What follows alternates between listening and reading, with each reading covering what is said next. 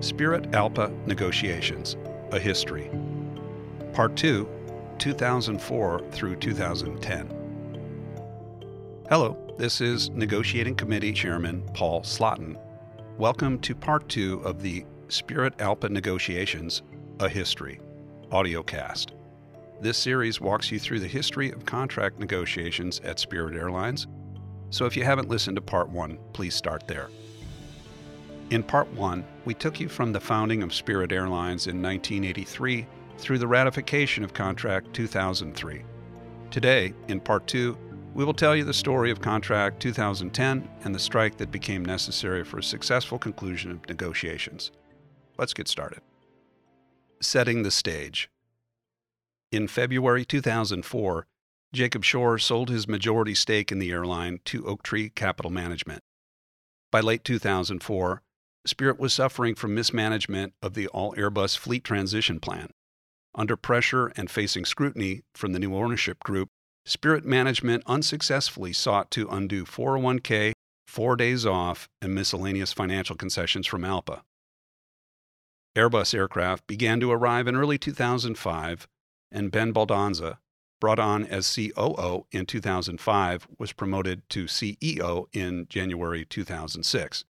By mid two thousand six, Spirit exercised options for thirty A three twenties, and in July two thousand six, Indigo Partners, the private equity firm founded by Bill Franke, took a controlling interest in the company from Oak Tree. Contract two thousand ten.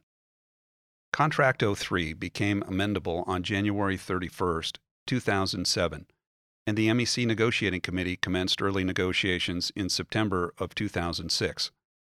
Tentative agreements were quickly reached on several non-economic sections, but progress soon stalled and ALPA filed for mediation. The National Mediation Board began mediated sessions in October two thousand seven, and by January two thousand eight, the parties had reached tentative agreements on all except for the significant economic sections. While the T A sections would have achieved gains in non-economic areas, they also included certain concessions and provided for the adoption of P B S, without an agreement on its parameters. This package was agreed to contingent upon later success negotiating large pay increases in exchange. When the parties finally got around to negotiating those pay increases, the company rejected ALPA's pay proposal, indicating that it would not be offering a counterproposal. In March two thousand eight, a newly elected M E C concluded that, considering what was already agreed to in the sections already T A'd, accepting anything less than the pay increases contained in the ALPA proposal would result in an unacceptable concessionary agreement. Anticipating the long process of redoing the agreement, the negotiating committee members decided to step down. Following the election of a new negotiating committee made up of Mike Matias, Kevin Payel, and myself, Paul Slotten, polling and online surveys were conducted. With these fresh data points, it became clear that the pilot group's priorities were to maintain or improve the quality of life provisions of the agreement and increase compensation. In the first mediated bargaining session with the new negotiating committee, the company was eager to distance itself from any commitments it had made in the previous T A sections, stating it did not wish to honor any of the section tentative agreements. The negotiating committee sought to establish Contract oh three as the baseline for an agreement, preserve some T A sections, refine others, and reject those that did not support the current goals as identified by the pilot group.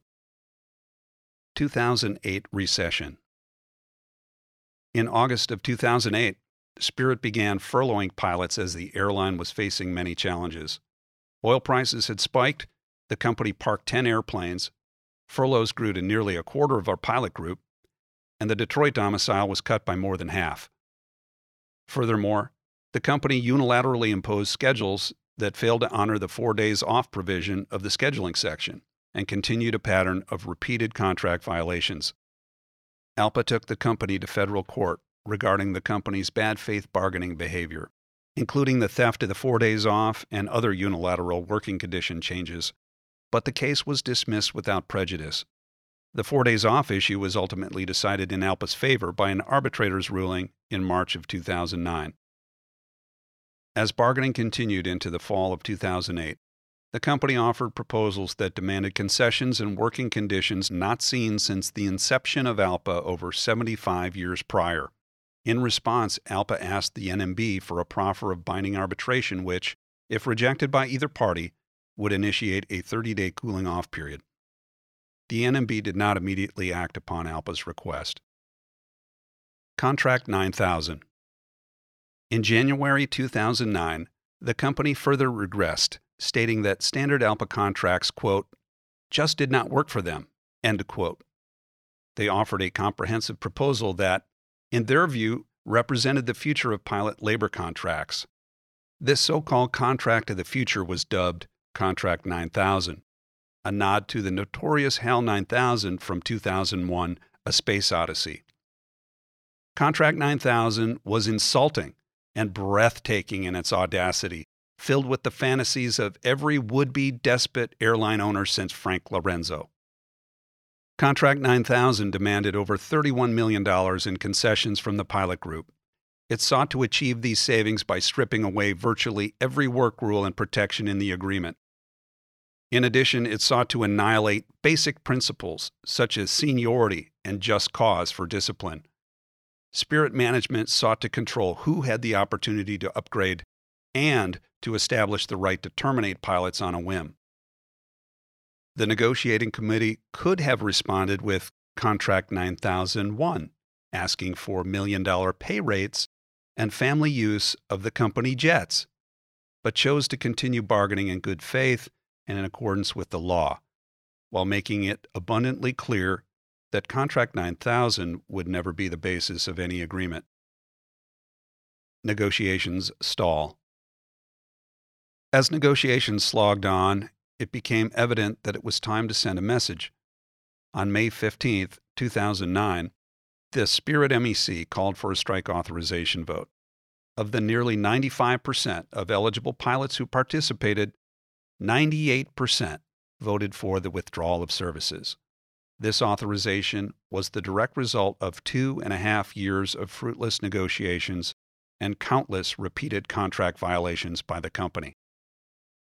By November two thousand nine, we had once again reached tentative agreements on all sections of the contract except for the core economic sections.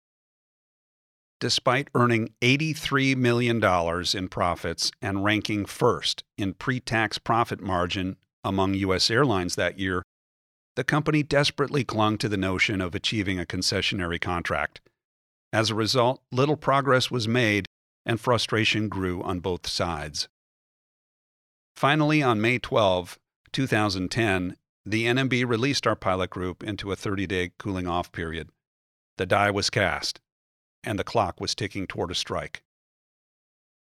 During these thirty days, the company not only failed to produce a serious compensation proposal, but for the first fourteen days, elected not to meet with the M E C negotiating committee at all. Instead, the company opted to only meet for two days at the end of May, and then again on June seventh, just five days before the end of the cooling-off period. This strategy of brinksmanship would prove costly to the company. The strike. At twelve oh one a.m. on June twelfth, two thousand ten, the N M B released both sides into self-help, which meant the pilot group could call a legal strike. Three hours after the strike deadline, the company added to their compensation proposal. Although it offered significant improvements, it was still deemed inadequate for the needs of this pilot group. The biggest remaining obstacle to an agreement was inadequate first officer pay. M E C Chairman Sean Creed called a strike at five oh one a.m. on June twelfth, two thousand ten. On June fifteenth, two thousand ten, the N M B requested a meeting to broker an agreement. After a successful five-day strike, the company finally met ALPA's demands and added millions to their pre-strike proposal. An agreement was reached that met the M E C's compensation goals while preserving existing quality-of-life provisions, such as the four-day-off rule. It also added new provisions like automated scheduling transactions and transition protections. The strike was over. The entire Spirit pilot group demonstrated tremendous unity and resolve, without which a successful outcome would have been impossible.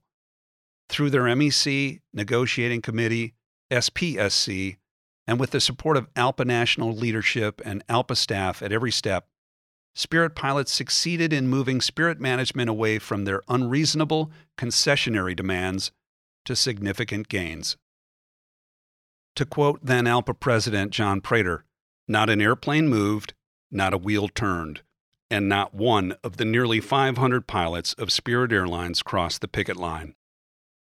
Every airline but one rebuffed Spirit's offer to pick up their flying, and that lone airline flew only a single flight with a single scab crew before it too wilted in the face of the airline piloting profession's wrath. For five days, Spirit Airlines' gates were silent. Contract twenty ten represented seventy-three point seven million dollars in improvements over five years. The pilot group held the line and were able to maintain key provisions of Contract oh three. It is said that ALPA contracts are built brick by brick. Contract twenty ten went a long way in cementing the foundation for continued improvements. The contract was ratified on July twenty-third, two thousand ten. Join us next time for the final installment of the series covering Contract twenty eighteen and beyond. Thanks for listening.